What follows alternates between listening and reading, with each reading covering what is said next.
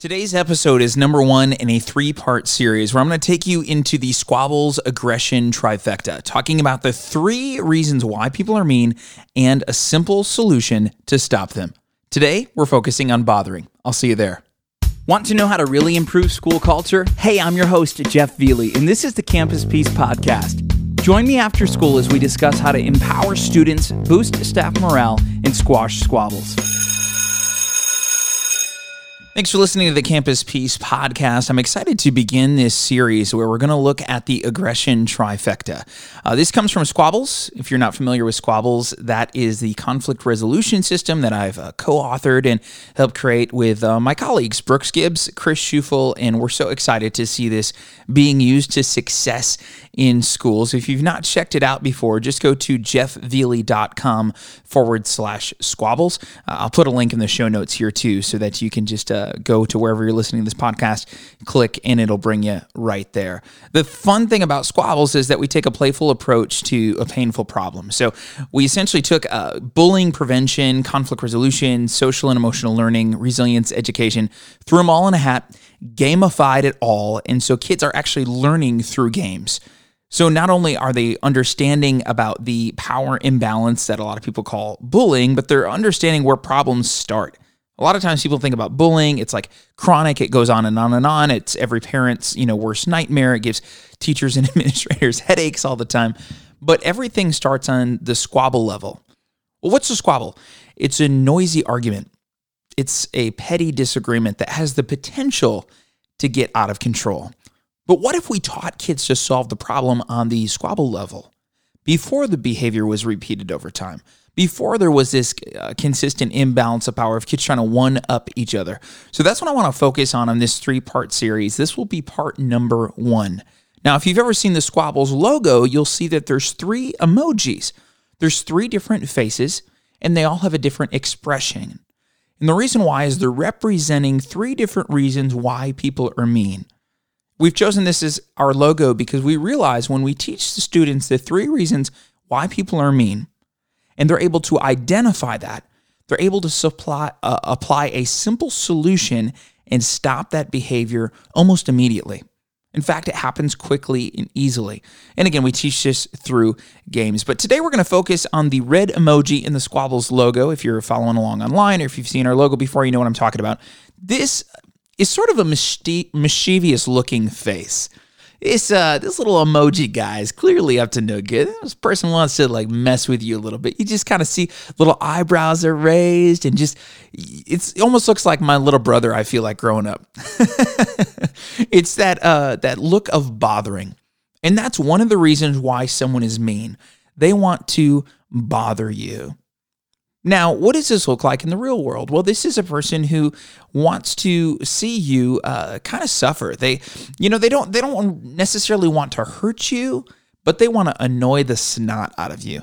This is a person who wants to establish that imbalance of power. They take pleasure in just driving you crazy, having psychological control or power over you. They're going to say or do anything they can to try to drive you nuts. It's what sociologists call dominance behavior. They want to have power over you. And if you get upset with their provoking behavior, if you get upset, you lose and they win. Now they've got power over you. You've just given them the power by getting upset. You allowed them to evoke an emotional response out of you. Man, now they're in control. Bummer. How do we stop this? And better yet, how do we, as educators, teach students how to stop this? Well, the first thing we want to do is sort of help them identify the behavior. You see, if someone's uh, bothering, there's three emojis, right? Someone either wants to joke with you, they're either joking, they're hurting, or they're bothering. A jokester is always trying to crack jokes or trying to roast you. Someone who's trying to hurt you, they might say or do things because they feel hurt by you, so they're going to try to hurt you and watch you suffer. But a bother just wants to annoy the snot out of you. So, this could come in the form of verbal insults. This could come in the form of rumors or, uh, you know, someone gossiping and spreading something online, what the world would call cyberbullying. Now, remember, if you listen to any of my stuff, you know I don't like the word bullying. That's why we say squabbles. We're trying to get kids away from this abstract word that drives us all crazy. It doesn't give us any information. You know what is bullying? It means so many different things and it means nothing. It's way overused. So if a kid's got a squabble, we say, well, do you think they're trying to hurt you? Are they trying to joke with you? Or are they trying to bother you? Do they want to drive you nuts? And the kid might say, no, no, yeah, they're trying to bother me. Like they were like poking me with their pencil in art class. You say, oh, yeah, clearly they weren't trying to joke with you, probably. They're trying to annoy you. Okay. And there's a one word response that you can teach a kid who is being bothered. And it's this. So I'll give you an example. Uh, when I'm doing an assembly for students, I'll often say, okay, I'm going to teach you how to deal with someone who's bothering you. Y'all ready? Everybody on the count of three say so. I go, one, two, three. Kids say so. I say, okay, that's you're going to be your, your response. Are you ready? Say, you are so ugly. They say, so. You can't sit at my lunch table. So. You know what? You can't come to my birthday party. So. You need to find a different seat on the bus. So.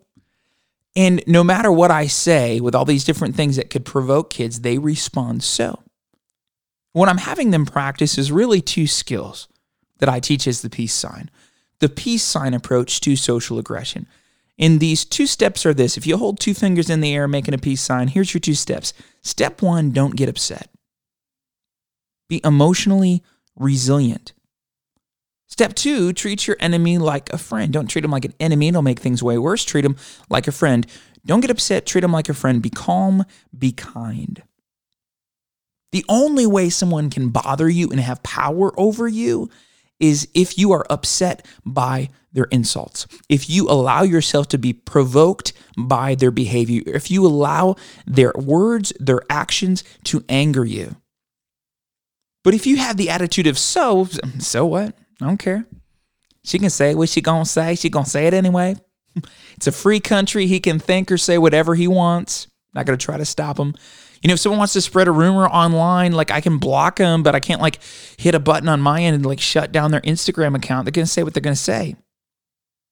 Oh snap! She's Snapchatting about me. What am I gonna do? I'm gonna have to let her go.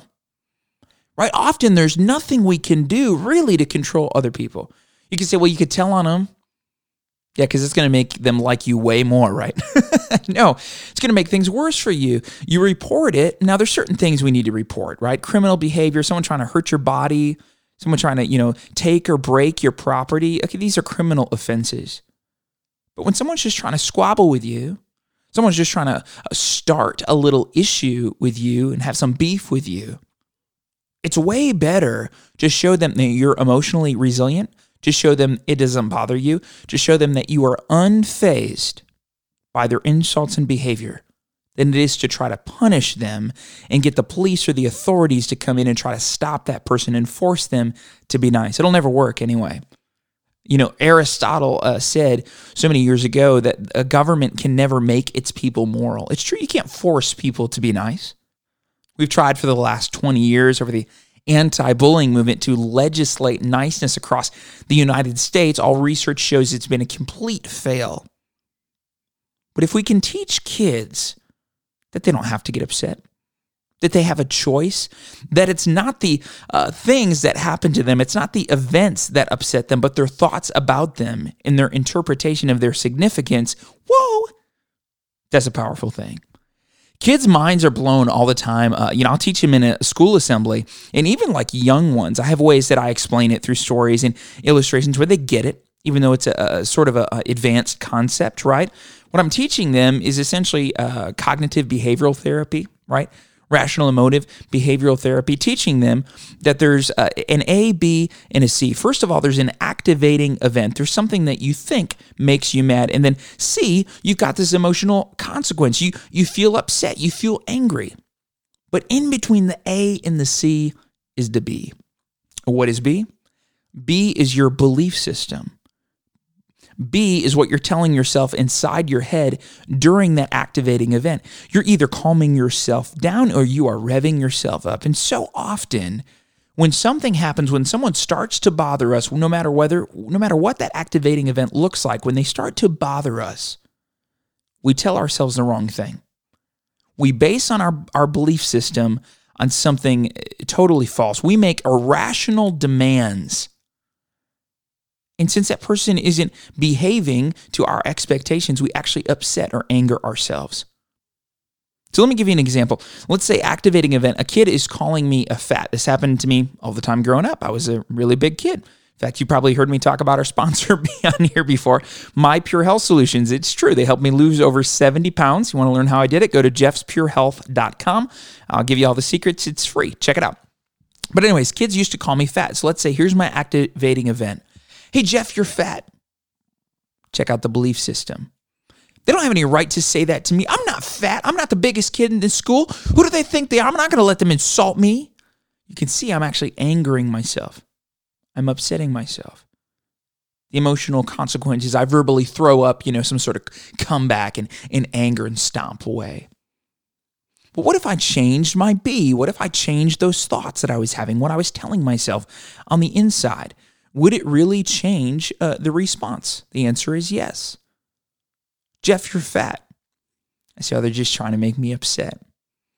It's true. I'm, I'm a bigger kid. Like, I, I get it. I love tacos not willing to give them up. You know, I, I know they're just trying to make me mad. If I get upset, they're going to say it again and again and again. They're going to think it's funny. I need to chill out. Jeff, make a joke. Jeff, make a joke about your fat. And I have this attitude of so. You know, I could either make a joke about myself or I could just play it cool and say, hey, you know what? If you want to call me fat, it's fine. Uh, I love tacos. or I could say, uh, yeah, you know, if you want to call me fat, it's your right. And free speech. We live in America. Go ahead. It's not going to ruin my day though. Like I don't care if you call me fat. You think you're the first person ever call me fat? Like people call me fat all the time. I hear it at home. Man, I hear it at school. I hear it on the bus. I hear it when I try to go play sports. I'm not good at that because I can't run fast. Like you want to call me fat, bring it. I'm gonna have an awesome day anyway. That's the attitude and the power of so. I was unfazed by their insults. I protected my emotions, and as a result, I didn't look like I was out of control. I looked like I was in control. We must teach this to students. We must teach them how to be unfazed by the mean behavior of others. We can't force everybody else to be nice, but we can help students by empowering them with social and emotional learning skills, teaching them how to resolve conflicts and how to grow strong, not on the outside fighting, but how to be strong on the inside. That is the definition of true strength. If you want to learn more about this uh, and you're listening before March 4th, 2020, uh, well, then join me. Wednesday, March 4th, I am doing a webinar on squabbles. I'm going to show you uh, way more than what I could do here. And I'm even giving training credit plus giving you these Squabbles intervention games for free. So I'm putting a link right now in the show notes. If you want to join me for that webinar, there's an option to join me March 4th at 10 a.m. or 7 p.m. So during your workday or after work, it's all sponsored by the Campus Peace Building Initiative and also my friends at My Pure Health Solutions. I hope to see you there. If you enjoyed today's show, please help me achieve an A plus. Simply take a moment to rate and review the show wherever you're listening. Then catch up on episodes and grab some free resources over at campuspeacepodcast.com.